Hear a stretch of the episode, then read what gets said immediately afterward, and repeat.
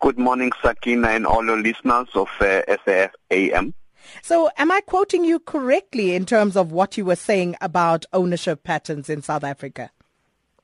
Absolutely, uh, Sakina, and your listeners. It is important for South Africans to recognize that uh, we are serious about this second phase of our radical socio-economic transformation because the past 21 years has been very good for South Africa insofar as we have consolidated all institutions of political democracy. Now the game in town is about economic transformation that must reflect the demographics of our South African rainbow nation. Our black people need to be in the commanding heights of the South African economy. That is not only a political imperative, but it's an economic necessity if we are to have the future of the national demo- uh, development plan vision 2030. So why has it been so difficult to affect these changes over the past 21 years? Well, I think uh, uh, all all revolutions begin in stages.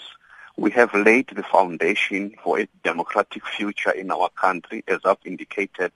We've been consolidating the institutions of political democracy. We have a constitution and all those are cornerstones, the Bill of Rights and so on.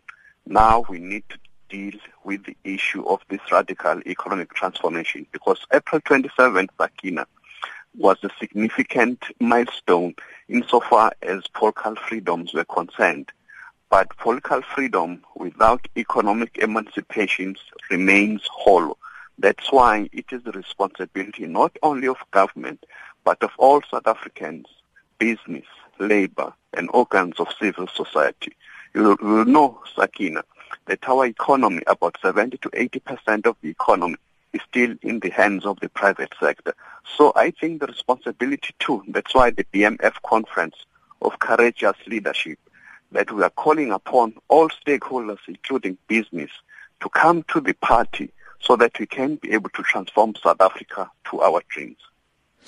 How then would you suggest, Minister, we go about making sure that this issue of economic empowerment and the transfer of assets into black hands doesn't end up looking like a situation where it is a certain grouping of people who continuously become enriched and also um, as a situation whereby it's merely deployment without training in some instances? Yeah, that's why the issue of transformation uh, uh, revolves around many issues as a government, we can create a necessary conducive environment for this transformation to take place.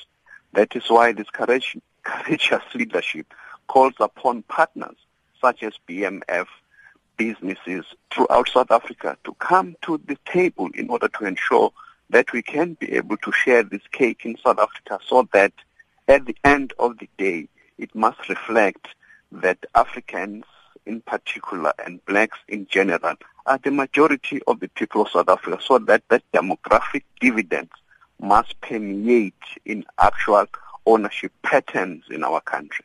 What about those who do not belong to BMF or any other organized structure? Does that mean that they find themselves outside of the scope of benefit? No, not not really, because our our empowerment involves the cross range of South African forces in our country. We need to ensure that uh, our empowerment broadly reflects our country, not only the black middle class, even though they've also been benefiting greatly. You'll recall, Sakin, that in 1994 when the ANC came into power, there were at least about 300 to 400,000 black middle class in our country. Now we talk of between 4.2 to 5 million, 5 million, indicating the strides that we are making. But that benefit must also permeate to people as a whole. That is why broad-based empowerment is one of the key policy objectives that we are adhering to. Thank you so much, uh, Minister in the Presidency, Jeff Radebe, and talking to us about his views of how to change uh, the basic makeup of our economy so that it, it reflects um, our demographic as a South African society.